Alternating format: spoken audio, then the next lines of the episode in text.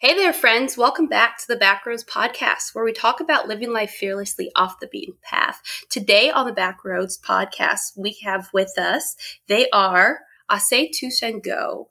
Welcome to the show. Thank you for being here. Hey. You are going to go and start the show off for us with a poem, and I would love for you to go ahead and do that. Great. Um, so this is I just want to introduce kind of the dark goddess aspect of myself. Um, so this poem is called "Who is the Dark Goddess?" The dark goddess is genderless. Is she? Is he when they want to be? Dark goddess is midnight warrior in still tongue.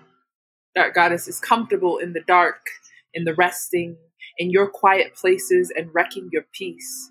Dark goddess is subtle, shadow, disruptor, Eclipse is black, is woman, is pansexual and polyamorous, and all the things your mother warned you about, plus some things she didn't know to fear. Dark Goddess is death, decay, rest, space, silence. Dark Goddess is festering under every band aid you pretended would be enough.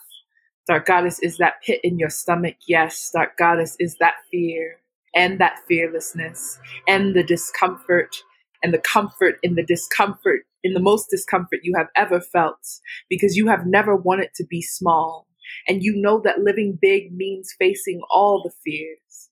Dark Goddess is the guide through the dark because we are not afraid, because we know anything within us can't be bigger than us. Dark Goddess looks deeply into the darkness and comes back alive. It is the Dark Goddess who says, Look, you will die, yes, but the rebirth Wow. That is so inspiring. Thank you so much for sharing that with us. Absolutely. Will you tell me a little bit about yourself? Sure. So I really started off my career as a poet, and to say career is, um, you know, a bit ridiculous there because I did not know that poetry was ever going to be a career. But I started writing poetry I started writing and performing poetry about 11 or 12 years ago. Started writing poetry a couple of years before that. Um, so that was really my entrance into knowing myself and into know, you know, being able to language myself and language the worlds that I knew and understood um, that were different from my upbringing, that were different from the world outside of me there was something about being in poetry and being in the poetry community here in Denver, Colorado, that helped me really get to know myself and find this rooting in myself and who I was and what I thought um, that I didn't really have access to prior to that. And that became a career sort of wildly and suddenly. Um, I was doing like workshops and getting like $75 for a workshop, stuff like that. Um, but I really just realized that I couldn't work for anyone else. So I just took the leap and quit my job. And I applied for one remote position um, at Lighthouse Writers Workshop as a poetry, um, like kind of coordinator. That was a remote position. It wasn't very many hours. And so I got to teach. I got to teach poetry in schools. And eventually I stopped doing anything that wasn't teaching poetry and wasn't performing. And now I am a coach. So now I really teach people how to step out on their passion, step out and and charge what they're worth and do what they love and not live in this sort of binary of like you can either be secure at a job with healthcare and benefits or you can be happy, right? And right. like finding like, no, you can actually have everything that you desire and it's not as wild and as impossible as it seems. And it's actually what you're meant to do. That living should be enough to make a living. The things that you are naturally good at, the things that you naturally love, that is what should sustain you. And so now I work as a coach working specifically with Black femmes. I'm also opening that up to women of color um, but working to really help them heal the internal story. Because one of the things that I didn't mention in that process, I also worked in the mental health field. Um, and so I, I have a, a, deep understanding and just have done a lot of like self growth and self healing. So I help people kind of untangle these stories and these underlying commitments that we have to the life that we don't want because of the stories that we grew up with, because of what we believe we are and are not capable of, because of the stories that have kind of ingrained themselves in us. How do we heal that? How do we undo that? How do we unlearn that so that we can step fully into our power? So that is the work that I do now uh, on top of the poetry. And I'm just incredibly in love with my life. Wow, that is wonderful. Your spirit is amazing. I can Thank feel you. it just I can feel it, right? And we're not even sitting in the same place. Right. Yeah. Same to you. You talk about you talk about wanting people to charge their worth and wanting people to let go of that mental blocks they have in their minds. Do you have a couple of tips or tricks that you wouldn't mind sharing with our listeners? Because I know this is a big, big problem that we're facing. And people do struggle with charging with their worth, and people do struggle with the thoughts that come in their heads and thinking that's who they are and associating with it. So I would love for you to speak on that more.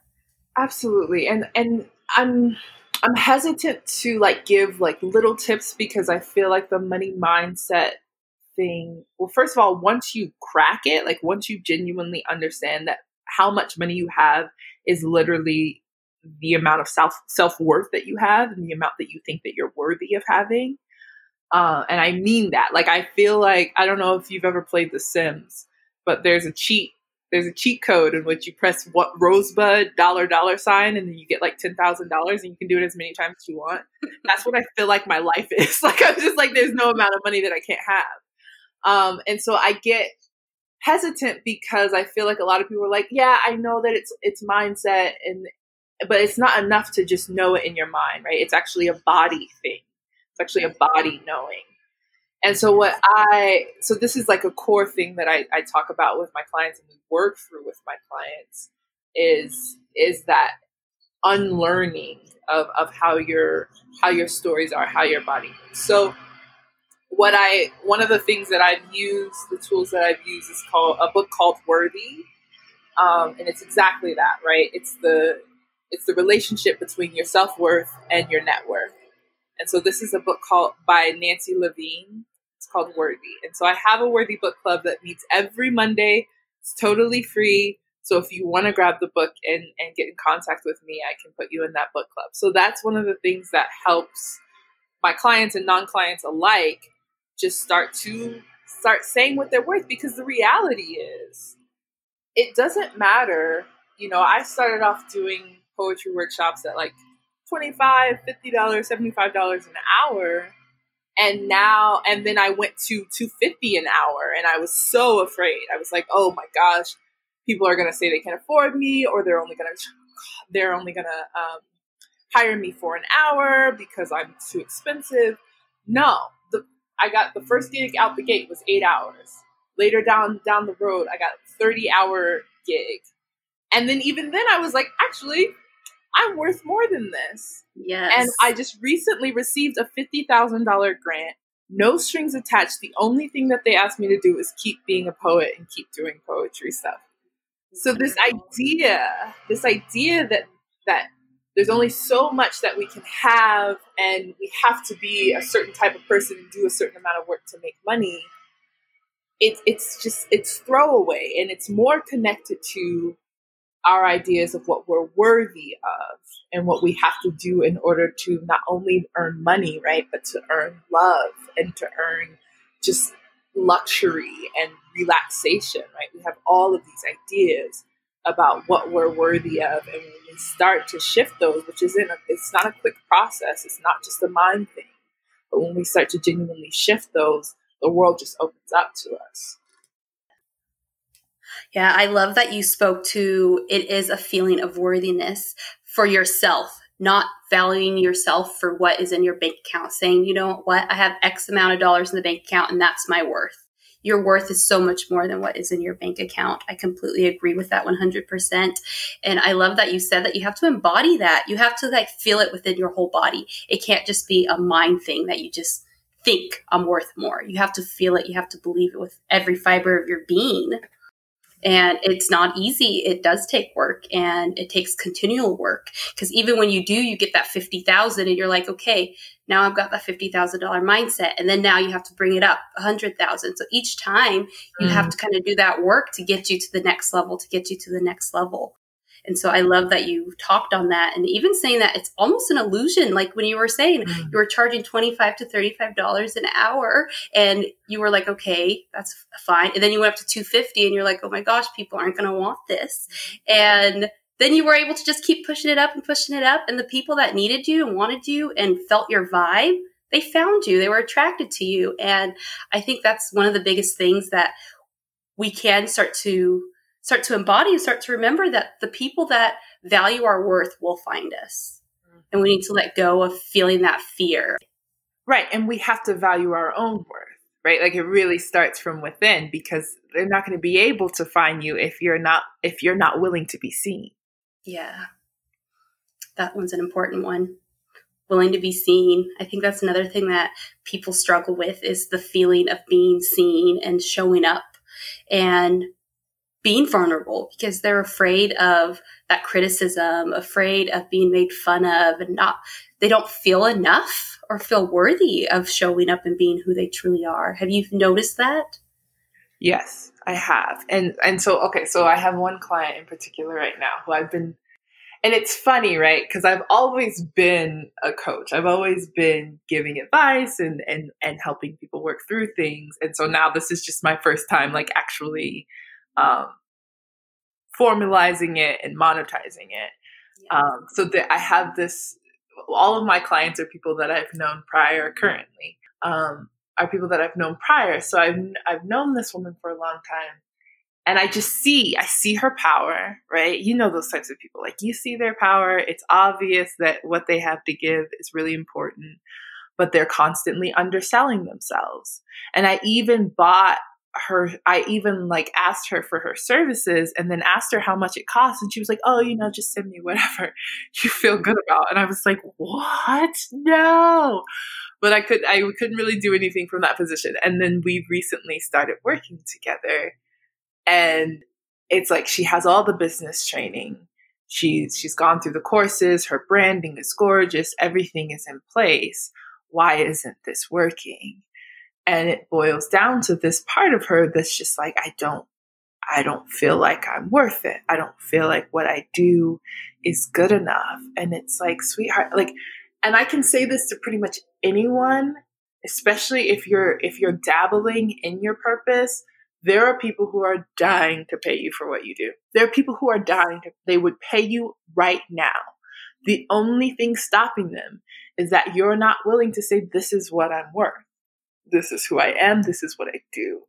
And so it really does boil down to an internal thing. And that's why I focus my coaching business. Like I could do the business coaching, but I focus my business on the healing part because I know that all of the other stuff becomes way easy when you believe in yourself.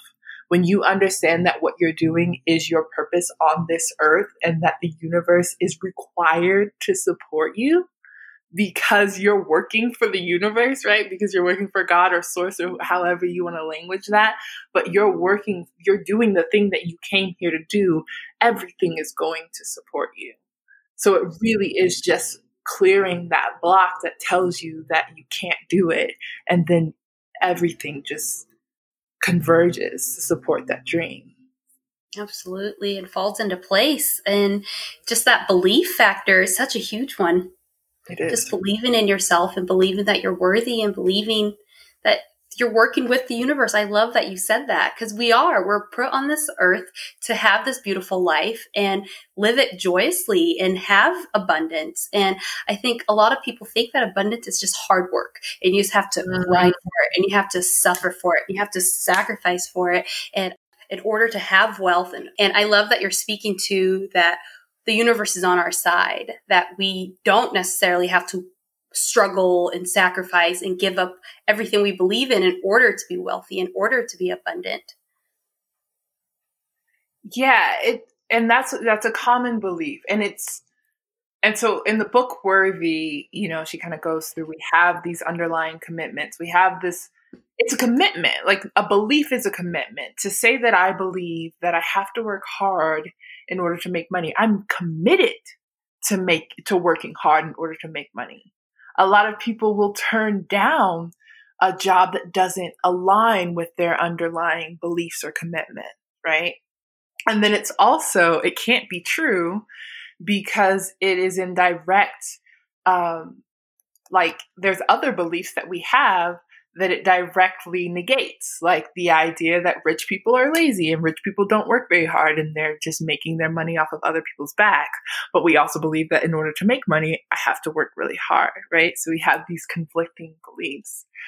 But what I've found, and I'm also a very spiritual person, which is, you know, kind of where the dark goddess part comes from. Uh, what I've found is that my belief is not in this world. It's not in a capitalistic viewpoint because a lot of our beliefs and commitments comes from the ideas that have been peddled to us by capitalism. My thing is, if I am alive, if I am doing what it takes to stay alive, then I am making a living. Then my needs should be cared for as a human being. And so I believe that to my core. And that is the message that I am ingraining in everybody that I can get a hold of, right? That is the life that I'm living. So instead of feeling like I don't even necessarily feel like I have to, um, that I have to do poetry or I have to do healing work in order to make a living, in order to be wealthy, in order to make money. That money flows in regardless of whether I'm doing because I'm being, because I'm staying alive and because I'm focusing on my purpose. And sometimes my purpose looks like getting a bunch of clients and doing a bunch of healing work and traveling the world and performing poetry. And sometimes my purpose looks like resting. And it looks like taking bubble baths all the time. And it looks like you know sleeping for more hours a day than than i thought i needed because that is the natural cycle of life. And we see that in everything in the world. There's always incubation processes. There's always time when things are underground, when things are dark, when things are resting. And that's part of the dark goddess as well. I don't believe in this capitalistic, you must be producing, you're only as good as the last thing that you created. I don't believe in that, right? I know that everything moves in cycles. So I have a life that honors and supports my cycles.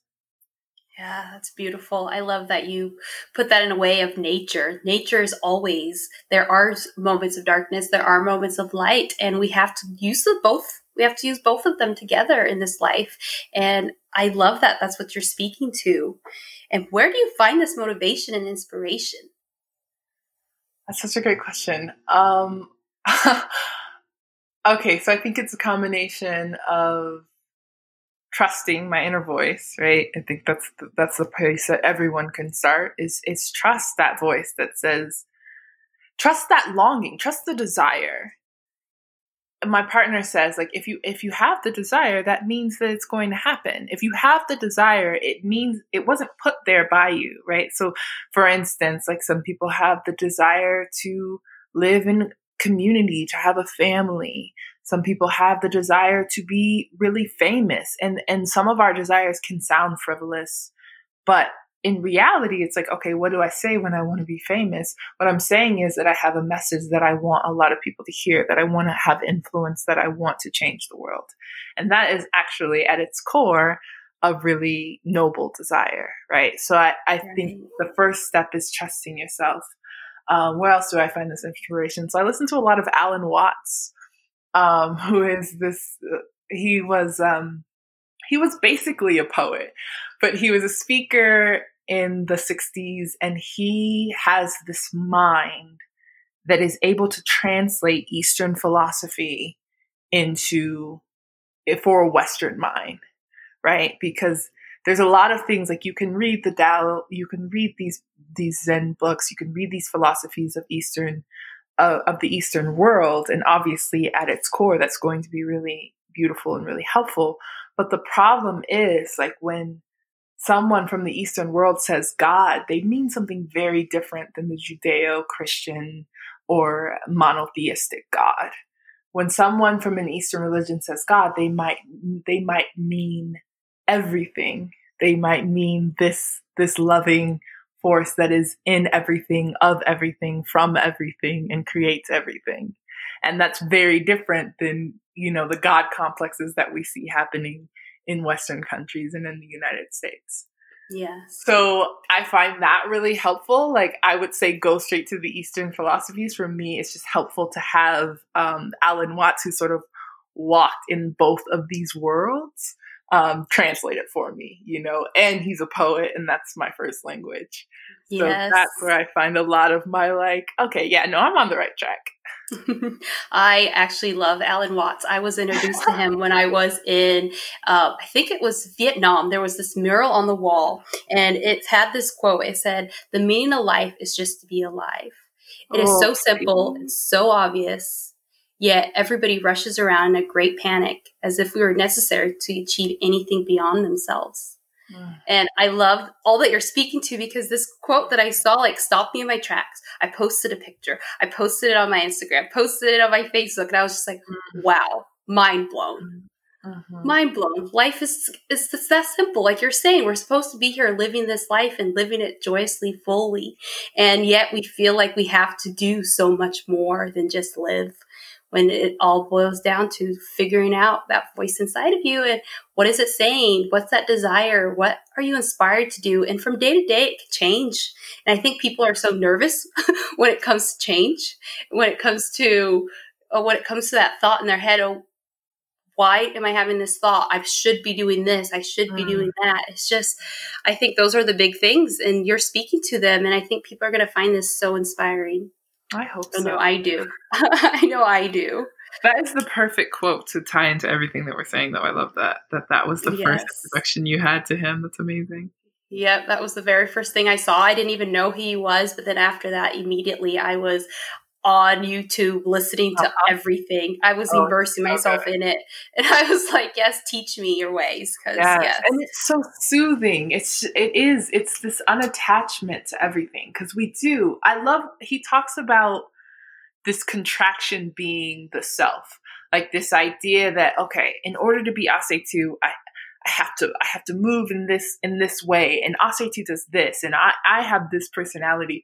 And Alan Watts just kind of talks about this like you know what does it mean to be ease? What does it mean to just be? Why if if you are Josie then why why why do you have to move in certain ways in order to be? You know what I mean? Like mm-hmm. why why do you then have to do this job and do these things? And yeah I love that I love that. It is. It really is. And it's so inspiring. And I think people are going to find so much value in digging a little bit deeper into Alan Watts and Eastern philosophy because they do. They look at life a little bit more differently than we do in the United States and Western culture as where we work to live. Mm-hmm. Where when I was traveling in Southeast Asia, it was complete opposite. People were so content and so joyous and making what they needed to do for the day, for the week, and finding time to spend with their families, finding time to find joy and finding that happiness was what that was what they lived for.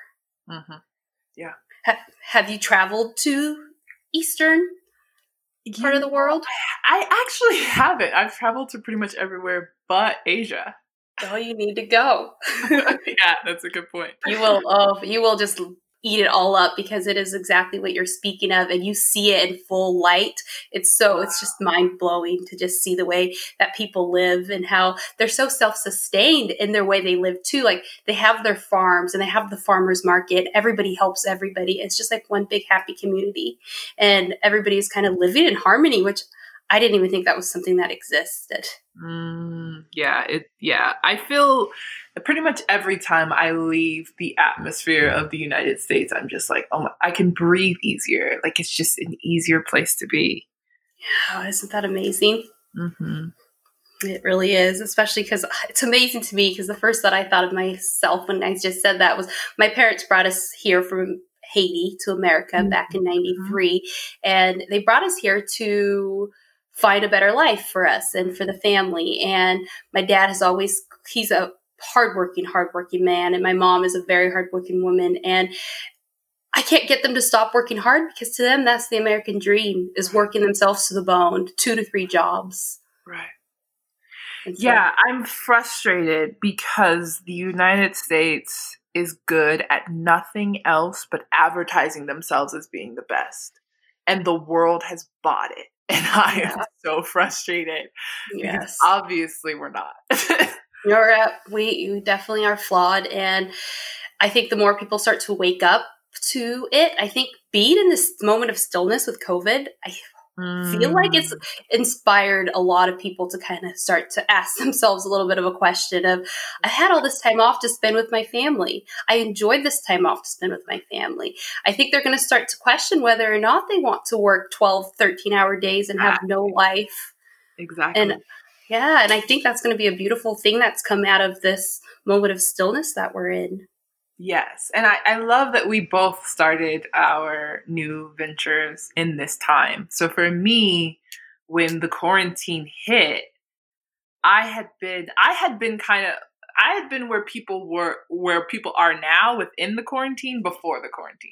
I had been in this like state of like I can't something I don't know, I can't do anything, I can't do the thing. And then when quarantine hit, it was like, oh, this is this is my moment. This is why yes. I'm here. This is what I'm called to do. Because what did people have to do? They had to sit with their demons. They had to sit with their darkness. And because we live in a society that is very anti-dark in pretty much every way you can think of, in terms yeah. of skin color, in terms of rest, in terms of death, we don't like, you know, we don't. We want production. We want sunshine. We don't want to talk about the systemic oppression. We don't want to talk about all of these things. And I'm like, oh, this is it. Like people are forced to sit with it. Not only are they forced to sit with it in their homes, but we're seeing we're seeing the veil lifted. We're seeing it revealed how messed up our, our healthcare our healthcare system is. We're seeing it revealed that our economic system actually doesn't support 90% of the population. Like all of this is just being ripped apart. And yeah, I absolutely agree with you. People are being faced with themselves without distraction and and they're just like, wait a minute, wait a minute, this no, this this hamster wheel that I'm on actually isn't taking me anywhere I want to go. And I, yes. I, think we are going to see a, a magnificent shift in everything that has existed up until this point. Yes, and I think it's going to be beautiful. I think the darkness that we're facing now could only bring us to a better place.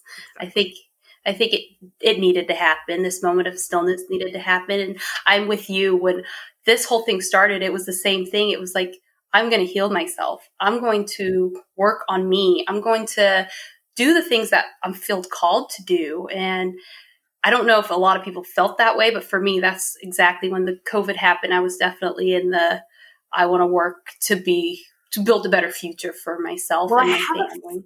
theory. I have a theory. I think that so like folks like you and me. First of all, okay, so I use this word black femme and not not everybody knows what that means. So femme is one of those words um, comes out of the LGBT community and it's you know it's pretty fluid in that people define it differently. So when I say femme, I'm speaking to anyone who is targeted by sexism or cissexism. So this means anyone who is conditioned or identifies as a woman or is seen as a woman and or someone who doesn't identify as a binary male or female person. So that's who I work with. And the reason that I work with black femmes is because I feel like and I would I would categorize you as a black femme. I feel like we have the medicine that the world is waiting for right now. And prior to this, I think there was a good maybe like 20 year period where it was really the warrior that was that was necessary and then I feel like now we're moving into the space where the healer is what's being called for.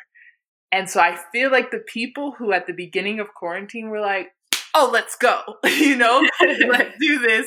I feel like those are the healers and a lot of them were black femmes um, and then I think most of the world kind of had to like go into themselves and really struggled with that. And that's not, you know, that's obviously not a value judgment. We all have our moments and we all have our yes. times to lead.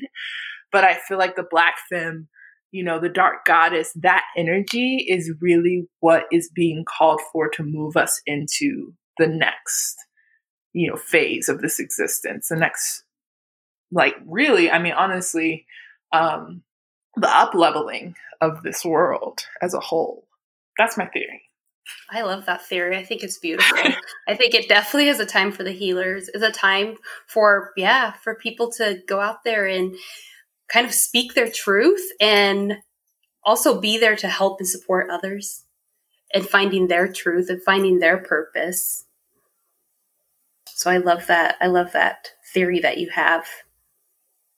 So since we are on the Backroads podcast, we do talk a lot here about travel and travel in form of how it helped you grow and how it helped you to to how you would say level up. Uh, is there a trip that you had take you have taken in your past that has helped you in that way? I mean, every one of them has. Yeah. I've taken a trip, at least one international trip a year since 2012. That has been my vow to myself, including 2020. I got out just in time. I was back at the end of February. Congratulations. Um, Amazing. um, but yeah, so every one of them has. The one that shifted me the most 2017, I went to Rio de Janeiro in Brazil. Um, and so at that point, I was working for a nonprofit that sounded really great. So I was doing social equity work with a nonprofit that was, you know, just all about like bringing community and the kiddos and the administration, everybody onto the same level playing field around what social justice was, how to language it, and how to shift it. And so they still do really beautiful work. The only problem, and the reason that I'm not naming the organization, is that the founder of it had founder syndrome real bad and was just really emotionally unstable and it was a it was a pretty unsafe place to work. I would be driving into work and get a call from my coworker that's just like, you know what, just don't come in today. She's on one. You don't want to be here. So that was like my experience. So I'm working there. I'm also I was in the poetry community since I'm 17 years old. At this point, I'm 27. And I was being emotionally abused by someone who had emotionally abused a lot of other, um, you know, t- mid 20 year old folks in the community. He was in his 40s. And so I brought this forward like, hey, this should probably be addressed. This man should should get some help and, and probably be removed from this community so he doesn't continue to prey on these young women. Um, and that was just not heard not acknowledged. I was victim blamed um, and just basically forced out of the community. So that was the position that I was in when I went to Brazil. And I got to Brazil, and I and and so I'm sure that a lot of your viewers have traveled. Um, and I don't I don't know if this is the same for everyone, but I feel like every time I travel, every time I get out of the atmosphere of the United States, I am just confronted with this clear understanding of who I am and who I'm not and what I can and cannot do. And this was a really big version of that. And I realized that I just absolutely could not be a part of this job anymore. I couldn't be a part of that poetry venue anymore.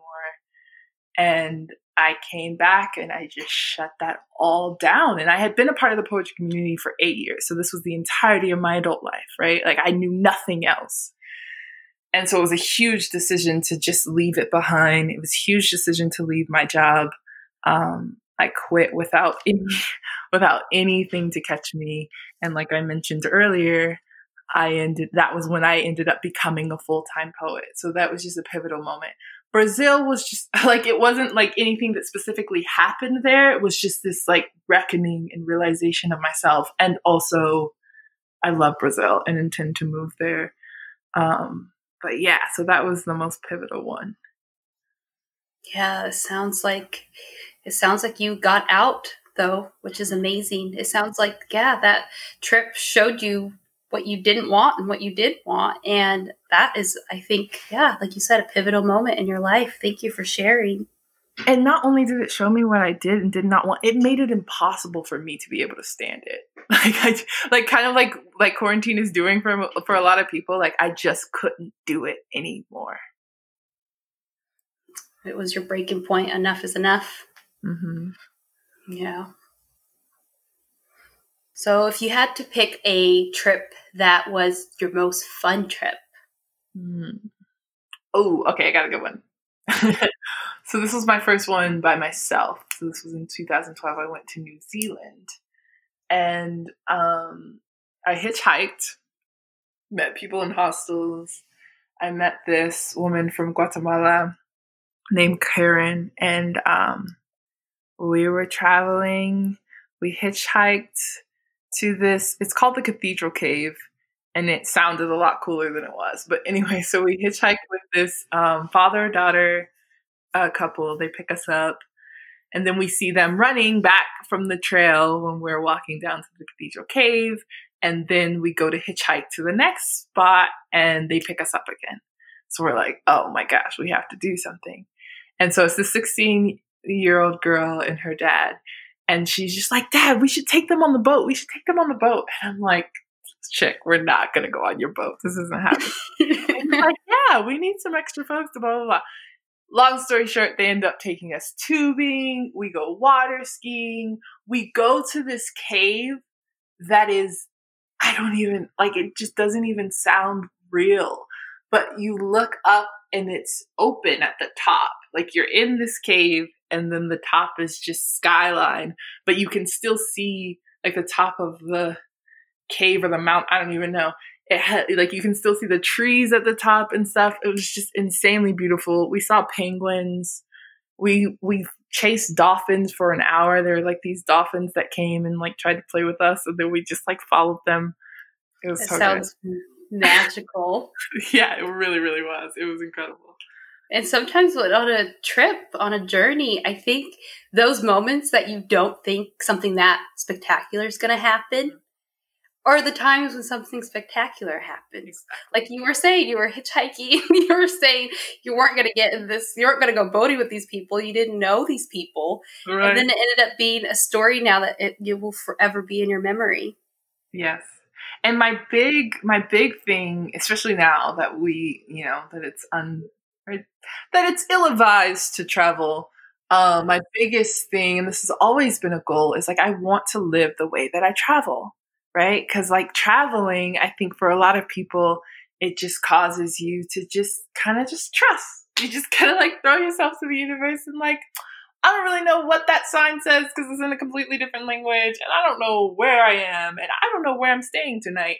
But I know it's all going to work out and so really living that way right? Because i for a yes. long time it was like i would travel that way and then i would come back home and and get real serious and and be my adult contracted self and be like okay i need to figure out the next five years of my life.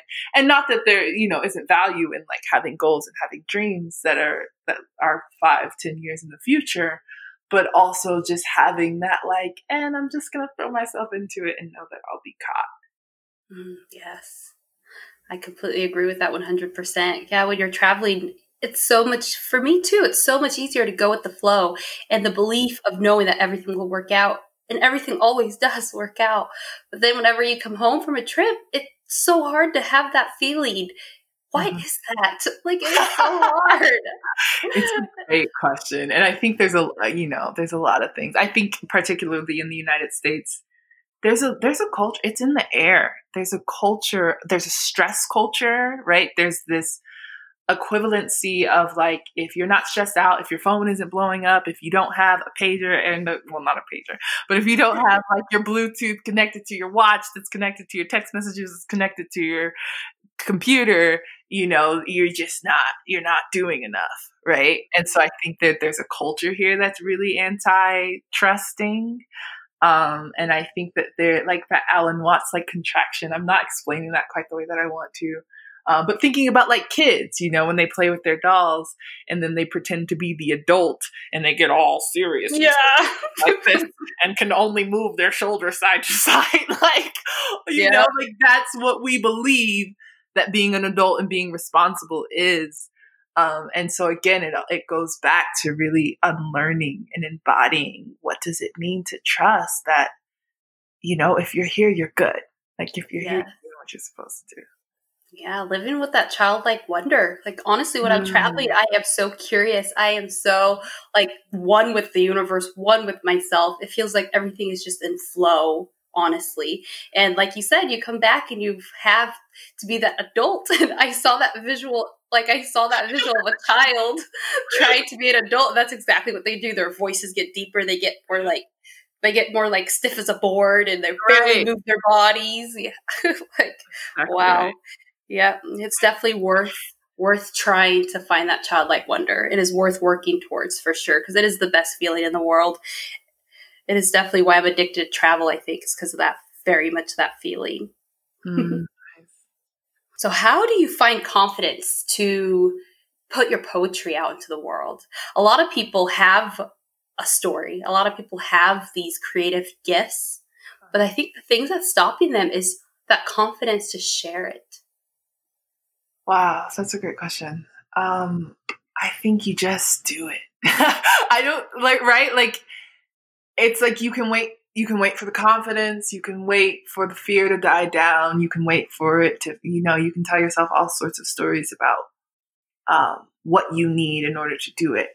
And I think none of them are true. I think that anytime and this is really important, anytime you go to leap, anytime you go to do something that you know that that makes your stomach all all queasy and butterfly anytime that you go to live your purpose and do anything that you're afraid of you know a lot of people tell themselves the stories like oh you know i just need to be more secure in my career. I just need more money. I need more this. I need more that. The fact is anytime you go to that cliff anytime you go to that edge of yourself you're going to be afraid. And so you can put it off as long as you want but eventually you're just going to have to do it. You and the fear are just going to have to link arms and jump. And so I don't think that there's any magical um, formula to how I'm able to do it. I started off young. I was 17. I started off in open mics where I didn't know anybody and I was really nervous and I was, you know, telling myself all sorts of stories about my worthiness and and how good the poet before me was. And I still do that to an extent. Um, but I just did it anyway, and I did it a lot. And that is the only thing that could ever make me comfortable at it. That's the only thing that has ever made me good at it is just doing it and doing it over and over again. Yes, I think that is the recipe.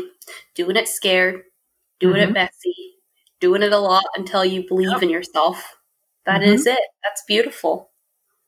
So on the other side of confidence is that ego self. So that's the self saying that you can't do it. Mm-hmm. That's the self that is almost sabotaging you but trying to protect you Right. in a sense. How do you Yeah. deal with that side? So that's that is really where my healing work centers for myself and for others. So I work with this model, therapeutic model called IFS, which is internal family family systems. And it's basically that. It's like it was co- it was developed by this guy who heard a lot of his clients saying like a part of me you know knows that i can do it and knows that i should put myself out there and knows that there's only one way to get it done which is to do it. Uh, but another part of me is telling me that i can't and i shouldn't even try right? And so this this formula this ifs formula is basically like okay so we have this self s with the you know self with a capital s um, and that self is this pervasive knowing that you're worthy, that you're here to do good, that you're here for a purpose, and that the universe supports you. That self all is always there, is always knowing that. It's always present. And then we have these other parts that develop throughout our lives because of experiences that we have, because of stories that we're told by our caretakers, by the world, because of conditioning right and so that and i think that's what you kind of mean by ego self it's this part that that breaks off from the self to to protect us. So there's two different parts that break off from the self. So there's the exile which is usually like a child part that's been harmed that's been hurt that is carrying some sort of wound and is associating that wound with like well i did x so if ever i do x again y is going to happen. So, for instance, it's like, oh, I, you know, I, and this is like a small example. They're usually much bigger than this, the ones that really get conditioned in our bodies. But like, I knocked over the cookie jar and broke the cookie jar, and my mom cried.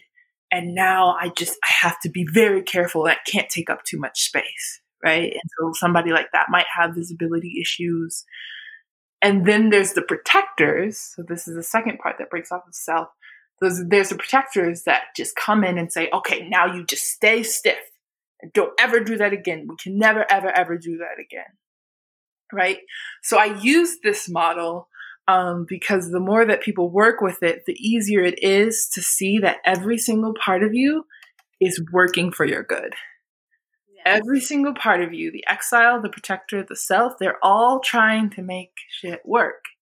And so if you can sit down and have a conversation with that protector self that's telling you, don't step out, don't be visible, you remember, you know, like remember what happened last time. And maybe that's not like the immediate thought, but but you'll notice like your life will bring up the same kind of scenarios over and over again that reinforce this idea like if you move too much you're going to knock down the cookie jar and make somebody who you care about cry yeah. right so what what we do is we literally sit down pull that protector in front of us and say hey i see that you're working really really hard to protect me you look exhausted and it's not really working.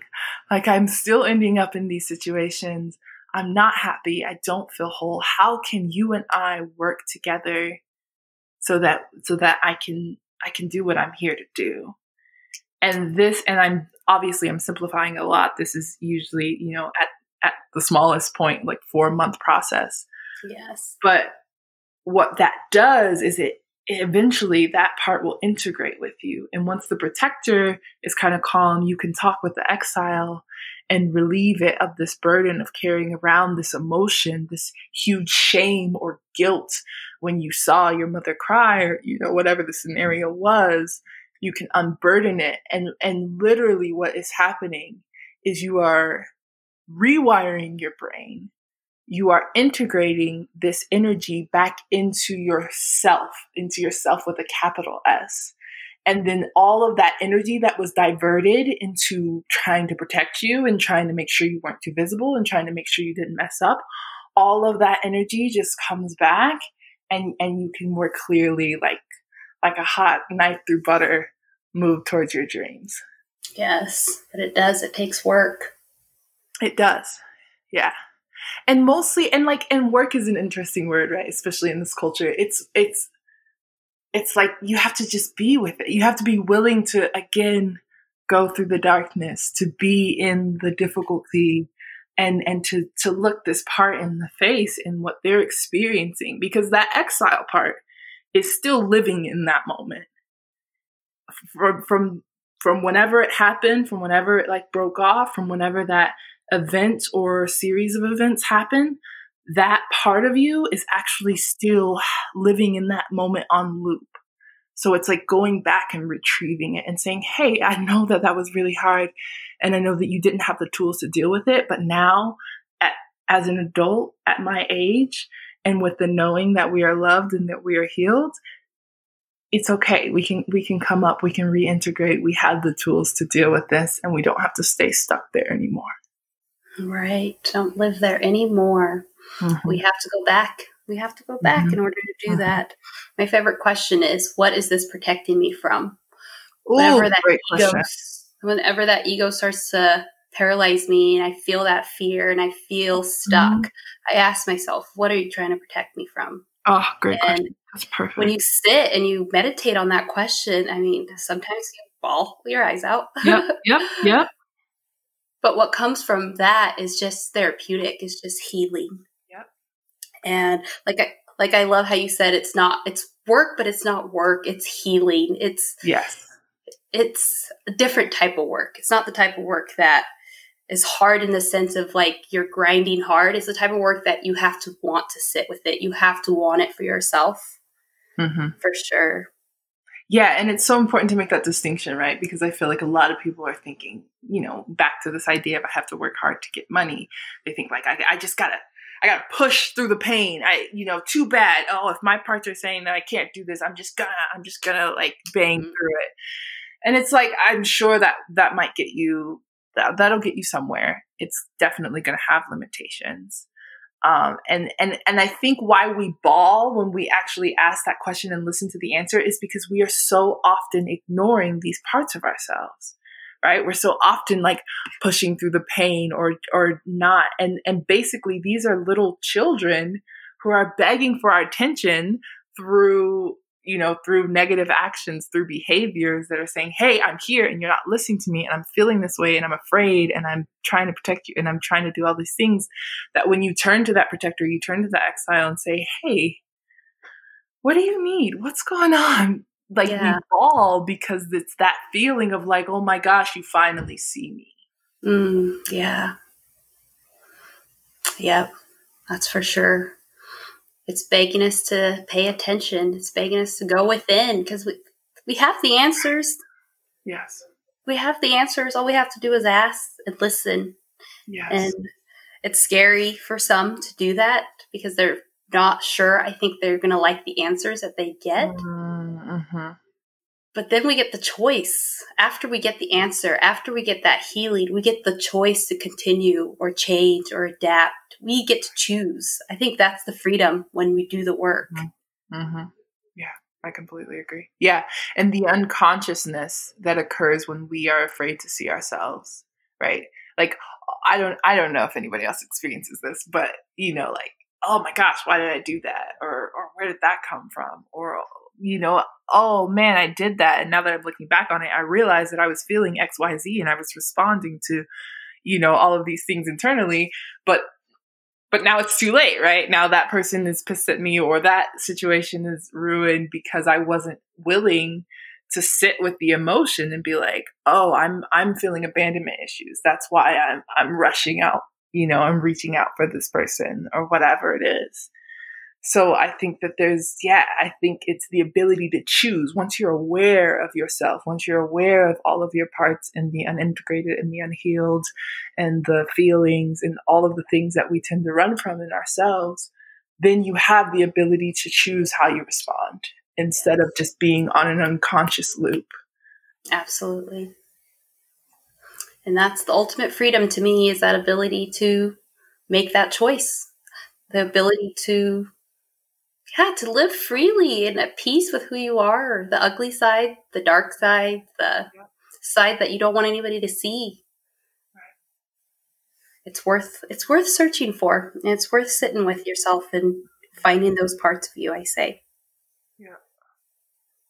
Yeah. So I'm sure our guests, our listeners are going to love to connect with you further because you have been so inspiring. You have a light about you, and we're not even in the same room, and I can just feel it. I do. Thank you for sharing your heart with us.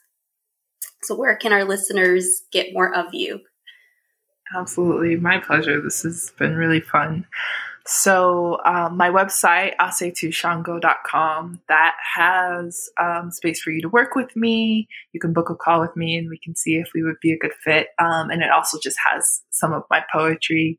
So if you're interested in hearing more of my work, you can go there. Um, on Instagram, asetushango. I am I do word Wednesdays every Wednesday, so I hop on live and chat with people and do a poem and sometimes I give writing prompts that can kind of help you heal and move through different things and see different aspects of yourself. Um, so I encourage you to follow me there and also on Facebook. You can find my fan page at Asetu Shango. So I'm just Asetu Shango everywhere. And I like to plug if you if you really got something from this message, I would love to um, receive a contribution if you're in the space to do that, and that is Venmo Asetu dash Shango. And do you have any last words of wisdom, quotes, or just something laying on your heart that you would love to share? Yes. So this question I, I, it's a writing prompt that I use for folks, and most people run from it immediately. So that's okay. If it, if immediately you're like, no, I don't want it, just write it somewhere. It'll return into your life when you need it. Um, the writing prompt that I love to offer is, where are the places inside of you that you don't go? And just yeah, just explore that. Where are the places inside of you that you don't go? Um, write about what you what you find there, what possibilities are are there that are undiscovered. Um, yeah, just just explore those spaces in yourself that you tend to avoid. Beautiful. You have been a gem. It has been so good to talk with you. Thank you, thank you for your time and your heart. You have a beautiful day and thank you for showing up. Thank you. Talk soon.